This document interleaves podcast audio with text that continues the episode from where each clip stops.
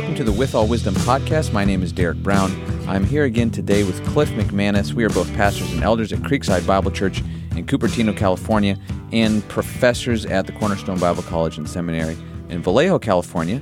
And we are here today on part three of asking the question Are Christians obligated to observe the Sabbath or to keep the Sabbath? And we've tried to answer that question as thoroughly as possible in episodes one and two. So we encourage you to go back and listen to those first two episodes in this series. Today, we are going to talk specifically about the Lord's Day, how we know it's on a Sunday, how we should celebrate it, how we should know where to get the information about how to celebrate it. So we're going to ask answer those important questions uh, today before we get to our topic. Just a reminder, check out withallwisdom.org if you haven't done it before or if you know about it and you get in our podcast from there. I encourage you to just look around, type some things in the search bar, topics that you're interested in. We've got a lot of resources there, and we produce them for your uh, edification and for your encouragement in the faith, and we seek to root them all in God's Word. So check out things at withallwisdom.org if you haven't already.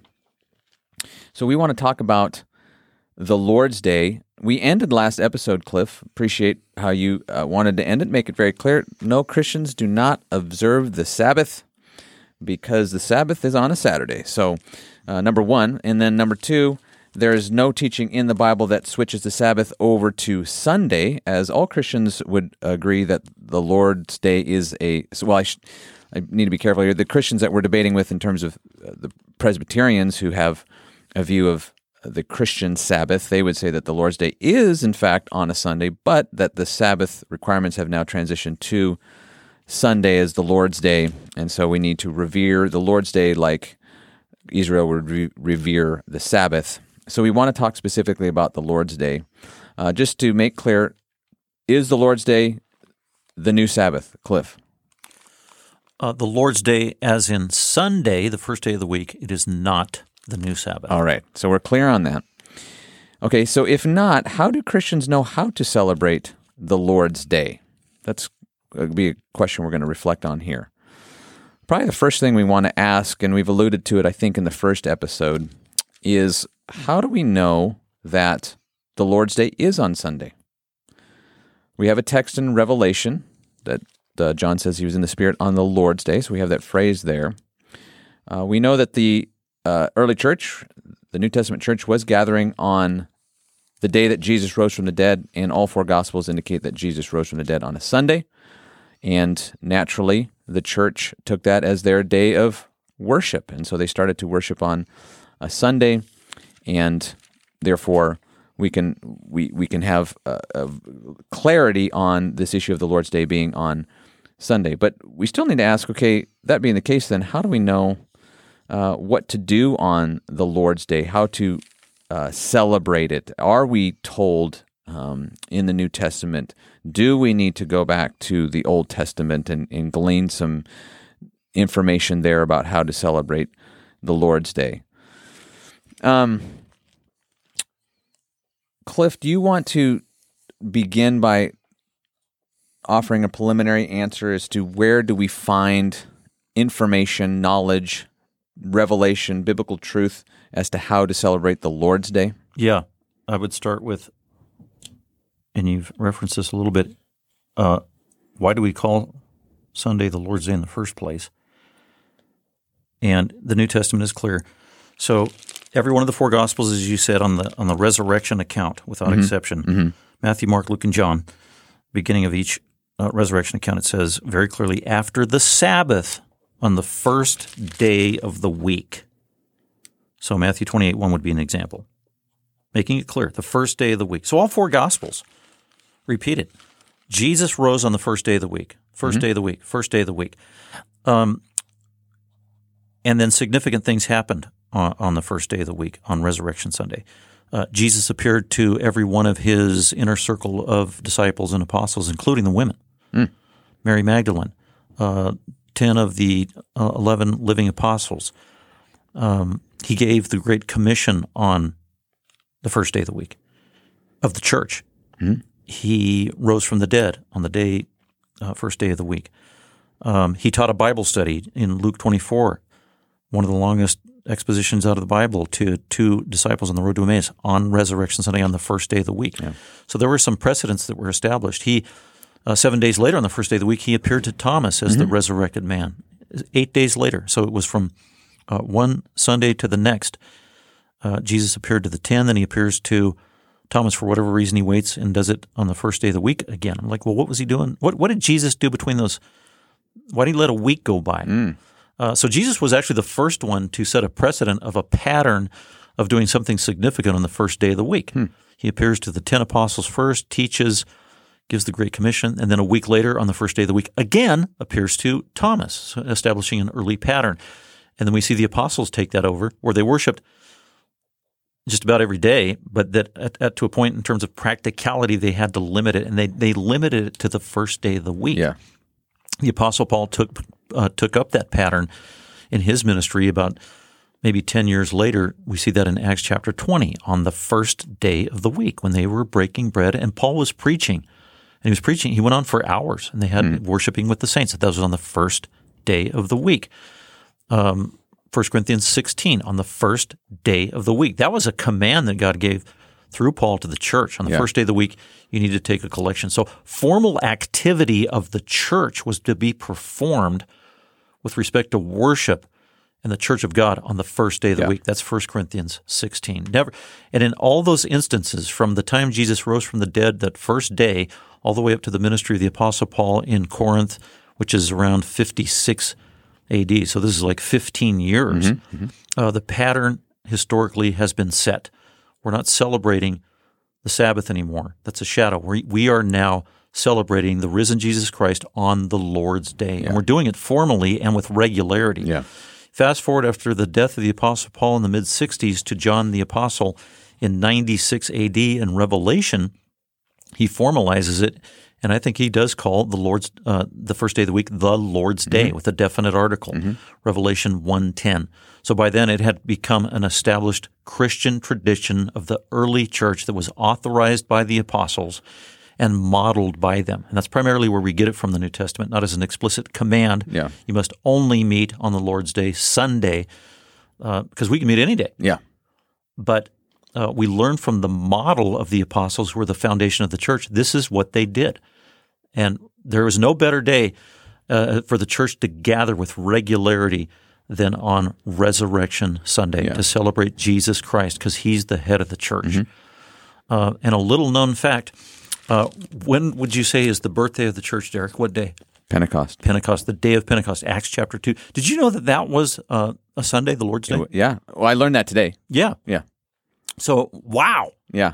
All the more. You've got the resurrection of the Savior of the church on Sunday, yeah. the Lord's Day, yeah. and you've got the fulfillment of Old Testament prophecy of the giving of the Spirit yeah. uh, on the day of Pentecost to the church, Acts chapter 2, on Sunday, the Lord's Day. Yeah. That is awesome. it is. Um, it is. So that's kind of a, the, the biblical background of the Lord's Day and how John was the apostle who called it the Lord's Day for the yeah. first time. Yeah. And I think crystallizing it for all time. Mm-hmm. This is what it is. It is Jesus's yeah. day. Yeah, the Lord's day. So then I think you you've already kind of implicitly, if not explicitly, answered the question: Where do we go to get information about how to celebrate the Lord's Day? And because now we have transitioned from Old Covenant to New Covenant, where should we go? We should go to those New Covenant documents. And so, where do we go? Uh, we go to the New Covenant, the New Testament. And uh, what does the New Testament tell us we should be doing on the Lord's Day? Um, well, I think you can look at Paul's epistles, what he's instructing Timothy about church life. You can look at the the example of the early church and what they were doing in, in the book of Acts. Recognizing too that Acts is a transitional book from, uh, especially the Gospels. The Gospels are transitioning us from Old to New Testament. Similar kind of thing in the book of Acts, but nevertheless, there are important lessons that can be learned there. And the, those important lessons, I think, are reiterated in the epistles as Paul's instructing the church on how to conduct their, their lives and lives outside the church and inside the church. So, Cliff, a few things that the, the New Testament say about how to celebrate the Lord's Day. What would you say? I'll start. I think one of the things that that was expected by the apostles that the church would be doing would be preaching and teaching the word on the Lord's day. Would you agree? Yeah, absolutely. And as I said earlier, that that's what Jesus did on the first Lord's Day, the Hmm. first Resurrection Sunday. He taught the Bible, he taught the Old Testament, and he pointed to himself as the fulfillment. Yeah. So it's preaching Christ. That's what we should be doing on the Lord's Day. Okay, preaching Christ on the Lord's Day, and um, that's not to say anything about how long your sermon should be or No. uh, anything like that. But uh, that an important piece of what you're doing on that Lord's Day is to preach the word. And so, of course, in His grace and His wisdom, the Lord gives us freedom and and how to how to do that and how to order things.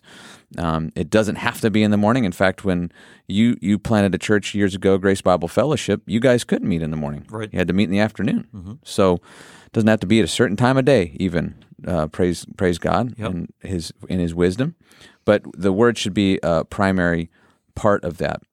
Uh, what else? Well, I I would say, uh, given what we see the the um, early church doing in Acts and even what is regularly commanded throughout the epistles, I think prayer should be a vital part of that gathering.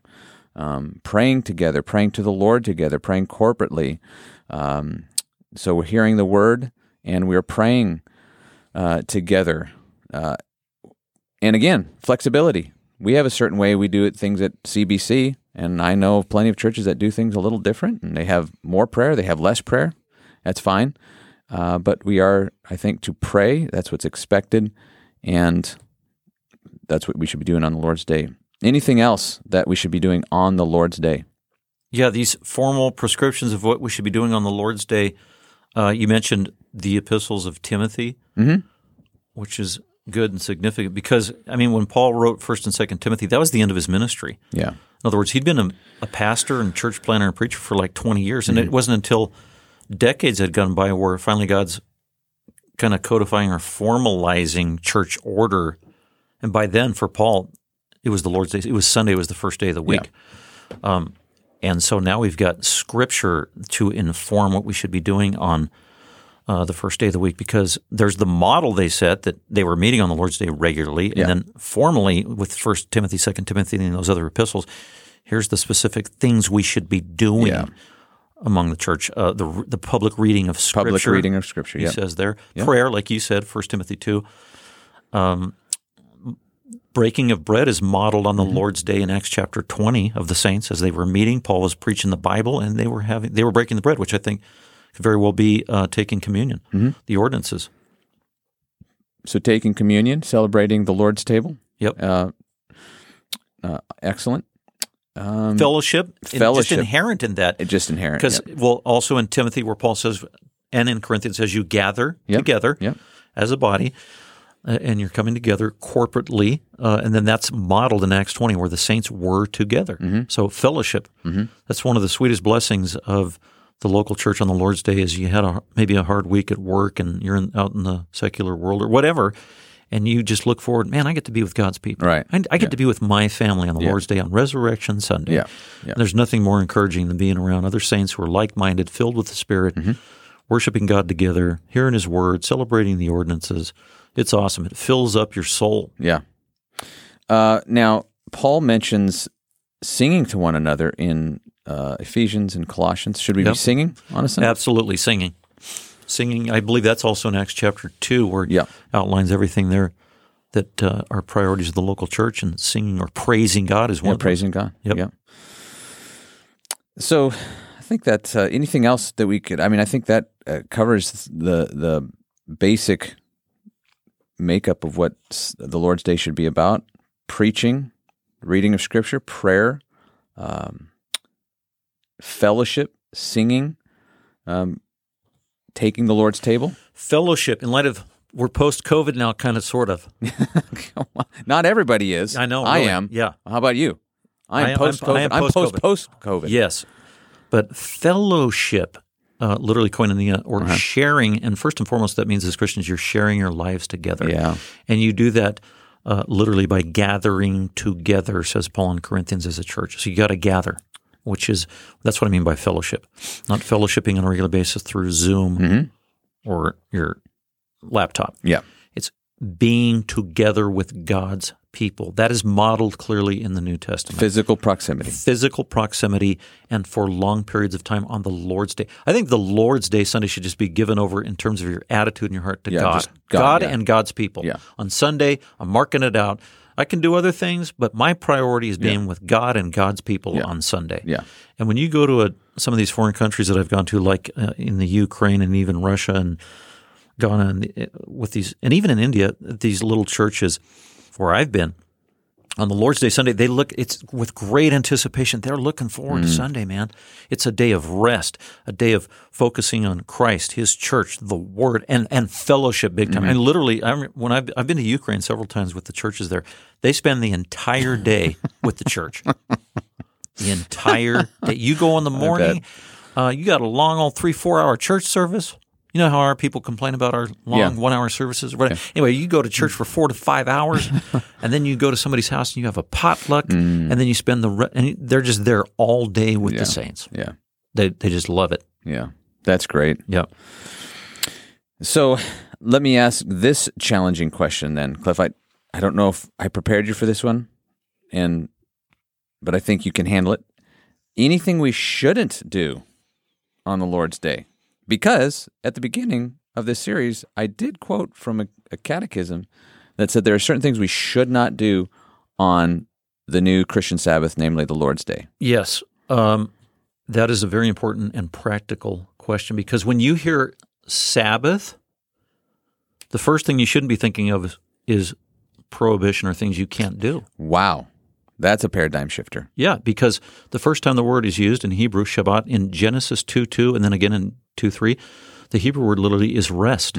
Rest. Mhm. So you shouldn't, you shouldn't be thinking of burden or prohibition or Yeah. things you can't do. Yeah, The That nuance or implication is, is not even in Genesis 2 and 3. It's on rest. And that's why Jesus said, I will give you rest. I will give you restoration. I will give you comfort. I will give you um, what you need to be restored physically and also in your soul. Yeah. Only He could do, and that's Hebrews four. He's so first and foremost, when you hear Sabbath, legitimately, uh, you should be thinking rest. Um, and when you go to the Mosaic ordinance, as given listed six times in the book of Exodus, the emphasis is on rest. As it was used in Genesis 2, Yeah. 2 and 3. Yeah. Not on, oh, you can't do this, you can't do this. And Although God did say there are things you can't do yeah, but he wasn't pharisaical in giving 99 things you can't Right. Mm-hmm. do. He was very specific about what you couldn't do, but it was also specific for the purpose was to give you rest. Yeah. And in both in Exodus 20 and Exodus 23 where Moses speaking for God gives the commandment of the Sabbath to Israel, he says uh, not only is it rest for you, the Israelite, but also for your slaves, Yeah. your employees, yeah. and your Animals, donkey, yeah, and your cattles. Yeah. So that's rest for the people. And then uh, in Exodus 23, it gives a different Sabbath, and that's the Sabbath year. Every not every seventh day, but every seventh year, and that is Mm. Yep. rest for the land. Yeah. That has nothing to do with uh, worshiping 360 days a year. It's rest for the land. Yeah. The land needs to be refreshed. So when I hear Sabbath, uh, the first thing I'm thinking of is rest Yeah. blessing from God. That's why Jesus said, um, the Sabbath was created for man, not man for Yeah. the Sabbath. What did he mean by that? What he meant was, well, when God gave the Sabbath ordinance anyway in the Mosaic covenant, it was to bless people, not to burden them. Yeah. And the Pharisees had turned it on its head. And Yeah. the Sabbath was a burden Mm-hmm. to people because they went beyond Scripture. Yeah. Uh, and it was stifling and smothering. That's legalism. Yeah. So you got to have a proper view of the Sabbath. Carrying that over to the Lord's Day on uh, Resurrection Sunday. Sunday is not the Sabbath. Um, so it's the Lord's Day. So there's no. Are there things we shouldn't be doing? I think that question's answered by well, what should we be doing on the Lord's Day? Yeah. And that is, it's God's day. It's Jesus' day. It's the day to celebrate God with God's people. That's the priority. And if you have any other agenda as a Christian, then you're you're out of balance. It's Yeah. like, well, I'm around people all week long. Sunday's my day. Yeah. I mean, I've heard Christians say that. Yeah. And so they don't want to be around. They don't want to go hang out with fellowship after church or whatever. It's just, I want to get the sermon ending and, and go home. This is my day. You, have got the wrong attitude of the Yeah. Lord's Day. The Yeah. Lord's Day is about God and His people. Yeah. It's about worshiping Him, giving. Him His due. His recognition. And one of the ways you do that is being around His people because He, even through His Spirit, dwells among His people. His presence. So I think are the things we shouldn't do on the Lord's Day Sunday. If you're a Christian, yeah, you should have you shouldn't have the wrong attitude about Yeah. it. It's not your time, so we shouldn't be selfish about how we're going to spend. it. Shouldn't isolate yourself. You should not isolate yourself. Absolutely, and then uh, and you shouldn't have uh, you shouldn't be out of kilter uh, and be missing the Lord's Day Mm-hmm. on a regular basis. And I think Hebrews ten, even does, though it doesn't say the Lord's Day, it does give the command. Don't forsake the gathering Yeah. of God's people. Yeah. And for us, that is on Sunday, the Yeah. Lord's Day. So there would be two things I say we shouldn't be doing. The reason I ask, and those that was very helpful, and uh, pointing it to the the fellowship and, and having the right attitude and not isolating yourself. That was very helpful. The reason I ask is because uh, years ago, and you'll remember this because you were my supervising pastor. I served as the minister to the youth to these middle school students at a church in the area. And I can't remember. I think someone had just kind of a side comment about uh, we would take this we would take the students to the park you know here in the bay area during the spring and summer weather is just perfect and you kind of want to be outside all the time and so after church we would take the youth group over and we would we're with we're all together we're all the believers together we're all christians together um, and we're playing uh, ultimate we would play ultimate frisbee and we would grill hamburgers on the grill and i'm telling you we were doing that every single sunday and I remember someone kind of just in a side comment, like, "You sure you should be doing that on the Sabbath?" and I felt I started to feel guilty about. Well, this actually seems like the best thing you could be doing after, right? You get you, you go you hear the word, you're having fellowship at church, and you come over and you're having more fellowship, but you're having fun together and you're playing, enjoying God's creation. I mean, the whole thing was quite restful, honestly. Yep. I enjoyed it, and but this kind of God, this person just kind of stuck that in, and it became kind of a, a hindrance in my own thinking, my own conscience. And I, that's why I wanted to circle back and talk about this Yeah. issue that, that Paul's talking about in Colossians 2 about pass, not allowing someone to pass judgment. Because where God has provided freedom, you don't want to hinder someone's freedom and joy in their worship of the Lord by placing a burden on them that God never has. Yep. So I think that's why I asked you that question, just kind of because of that uh, experience, and then to to point out that this is kind of a big deal in the sense that we're not saying it's salvific, but it is a matter of potentially burdening somebody's conscience in in a way that God has not. So if you are someone who is convinced in your own mind, and I wanted, I did want to talk about Romans 14 here to close out. If you are convinced that you should be honoring uh, one day over the other, and that you should be framing it a certain way, and and you you, you think that the the Lord's Day is the new Christian Sabbath, I, I disagree with you. But one thing you and but you're convincing your own mind, okay, you can celebrate that. Uh, that's fine, but you can't uh, articulate in a way that requires me as a Christian to do that. Yep. There's three things wrong with that of the person that may have said that to you as a youth pastor. Mm-hmm. Uh, you shouldn't be playing frisbee on the Sabbath. When it, actually it's Sunday. I just keep going back to that. Well, first of all, this is not First the of all. Sabbath. This is Sunday. I'm, not, I'm just not going to let them get away with Yeah, that. that's Quit good. That's calling Sunday the Sabbath because never in the Bible is that true. Yeah. Also, another thing we didn't talk about that I think is important God didn't just give one Sabbath to Israel Mm. in terms of just the, the only Sabbath to be concerned about is one day a week. Yeah. God gave many Sabbaths to Yeah. Israel. There was the Sabbath month, Mm-hmm. there was the Sabbath year, there was the Sabbath, uh, the first uh, day of the year, uh, the month of Nisan. There was Hmm. the middle of Nisan, which was also called the Lord's Sabbath. So Moses, God gave Moses and Israel several Sabbaths, not just regarding the day of the week. Hmm. Yeah. So which Sabbath are you talking about? Which one uh, is based on the creation ordinance? Yeah, right. Uh, which one is uh, supposedly a moral, con- uh, universal law of the heart? Yeah, yeah. Which of the 10 different Sabbaths in the Old Testament or the Mosaic Code are you talking about? Yeah. Because you keep only emphasizing one. That's the Sabbath day, the seventh day of the week. There are many other Sabbaths. There are Sabbath months, Sabbath years, Sabbath feast days. So uh, Sunday is not the Sabbath. Secondly, there's nothing in the Bible that says I can't play frisbee on Sunday. Thank you. Thank you. I needed that. Yep. I needed That's that back then. legalism. It is legalism. That is the opposite of rest. That's exactly right. And I, I, I think one of the reasons I wanted to do this podcast with you, uh, Cliff, is because I am quite confident that there are Christians out there, even uh, Christians at our church, who probably, even in the back of their minds, have certain restrictions on their uh, celebration of the Lord's Day uh, that are born not out of New Testament truth, but some some sort of legalistic requirement that they've picked up somewhere from somebody that uh, hinders even their joy and their freedom on on a Sunday to really enjoy uh, fellowship, worship, and just to set aside that day as a as a as a wonderful day of of, of joy in the Lord. Yeah. Well, worst thing that you can do as a Christian parent is ingrain that mentality into your kids Mm-hmm. about Sunday because they're. If you if for your children you're teaching them that oh by the way Sunday is a day we can't do stuff.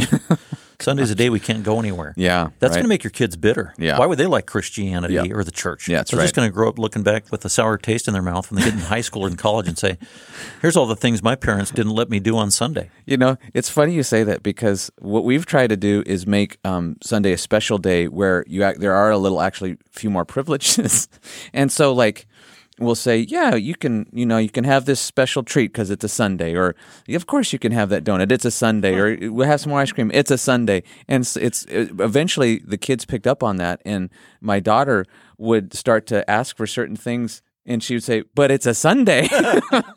so but we think that's a that's a good way we can err in that direction. That's fine. To, But to show that Sunday is a really special day. Yeah, it's amen. it's the best day of the week. Yep. It's let's have a joy, let's have worship, let's have fellowship, let's have fun, let's have some special treats, um, and we think that's how you should should celebrate the Lord's Day. celebrate Celebrate, key word celebrate. Um, last thing I wanted to to end with is: Do you think, Cliff, there is wisdom in the what God has laid out in creation in terms of six days of work, one day of rest? Do Christians need to rest, or should we work seven days a week, just constant work, never take a break? Yeah, this is where Calvin uh, does a good job, for the most part, on dealing with the Sabbath. He does a lousy job regarding baptism, on infant baptism, but he's he does a pretty good job on the Sabbath. His view of it. He he says uh, in the Institutes categorically that with the coming of Jesus, the Sabbath ordinance of Moses was abrogated. That's the word he used, abrogated, uh, because Jesus fulfills it uh, the, the Sabbath was a type that Christ fulfilled. Yeah. And so, and then Calvin also took Colossians two sixteen literally and seriously. Mm. That we can't be foisting this uh, shadow on other Christians, um, which, uh, contrary to this book that you and I both were reading, perspectives on the Sabbath, four views, and one of the views is the Reformed Christian Sabbatarian view. Mm-hmm. That says that uh, Sunday is the new Lord Christian Sabbath, Yeah, that's right. and uh, this author, uh, I just want to read this one sentence from this author. Joseph, is it Pipa or Pipa? You- I do not know. Okay. I've well, anyway, Presbyterian scholar, pastor. He represents the Christian uh, Sabbath view of a Sunday. Uh, and he says from the time of the Reformation until the 1950s, the great majority of Protestant Christians held fairly strict views regarding the use of Sunday. And he goes on to argue that uh, from the time of the Reformation until the 1950s, uh, the great majority of Protestant Christians agreed with his view Hmm. that uh, Sunday was the Sabbath. Interesting. So when he says that from the time of the Reformation, when you hear the word Reformation, who do you think of? John Calvin. Yeah, John Calvin and Martin Luther. Yep. Ironically, John Calvin and Martin Luther do not hold the same view that this guy holds. That is ironic. Yeah. Um, and then he says uh, the majority, the great majority of Protestant Christians would say that's not true. And then he says the problem was where all this changed, where uh, why do Christians now no longer view Sunday as the Christian Sabbath? Is because of uh, religious liberalism, uh, wrong views of religious liberalism, uh, and also the pres- the ubiquitous presence of television, which has you know, Television. made us numb to the Okay. priority of Sunday Okay. and we the church for the most part doesn't honor Sunday is the Christian Sabbath anymore because of dispensationalism. So those are the three evils: Oh, liberal theology, Got the it. television, and, And dispensationalism. I was just saying that's a guilt by association. That's a logical fallacy. But anyway, um, but I, Wow. I was just contrasting him because he claims uh, John Calvin is his, his authority. Yeah, when yeah. if you actually look at what Calvin says, Calvin has a pretty biblical view of the Sabbath. Good reminder to go back to the primary sources. Yes, um, which takes me back to what was your original question? Just again? is is there wisdom in uh, oh yeah, so this was my point. So I was just going to say what Calvin said. So Calvin said you got to understand uh, three things about the Sabbath as given by Moses. Number one, it was first and foremost primarily uh, for the theocracy of Israel Right. and a type of the coming Christ. And when Christ came, he fulfilled it, and therefore the church is no longer obligated to uh, obey it the way that Moses did, and it was on the seventh day. Amen. And then he even quotes from Romans 14. Boom. Boom. Yeah. He says, but there are these other considerations Mm-hmm. regarding um, patterns that God has laid out beginning in Genesis 2 of Mm-hmm. the fact of the matter is God did create the world in six days and rested on the seventh. Yeah. That happened in the beginning. Yeah. And Mosaics, the Mosaic law of the Sabbath was based on that creation ordinance. Mm-hmm. Yeah. So there must be some significance or carryover or something we can be blessed from or edified Yeah. by Genesis 2 2 and 2 3. And that is, uh, Calvin basically says that uh, when God blessed the seventh day, Mm-hmm. he set it apart as holy and sacred for a few practical purposes. Number one, to remind us that he's the creator and that we are contingent. Mm-hmm. Yeah. In other words, we are weak. We need a break. Yeah. We need a rest. Yeah. So Calvin kind of takes that. There is practical Yeah. wisdom Yeah. in the church uh, adopting a seventh day or one days out of seven Yeah.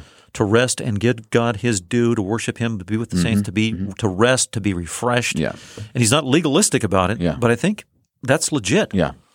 And it's in the very uh, from the very beginning of creation. Yeah. That's good. And that's that's where I'm at. Me too. And I think that's that's wise and that's very helpful. so I'd say me and you are probably more Calvinistic than the reformers. Wow. Of, of today, of reformed theologians today. that would not please some of those reformed No. theologians. They No. would not be happy to hear that. No. But uh, apparently might be the case. Yep. Great. Well, Cliff, this has been a fantastic discussion, and we hope it's been helpful for you, our listeners. We hope that it's actually brought some freedom, even as you've listened to these episodes, some freedom from maybe some hidden legalism that you are wrestling with due to something that you'd heard or read in the past. So we pray that it's been helpful, and we ask you would check out withallwisdom.org if you haven't already. And until next time, keep seeking the Lord and His Word. Yeah.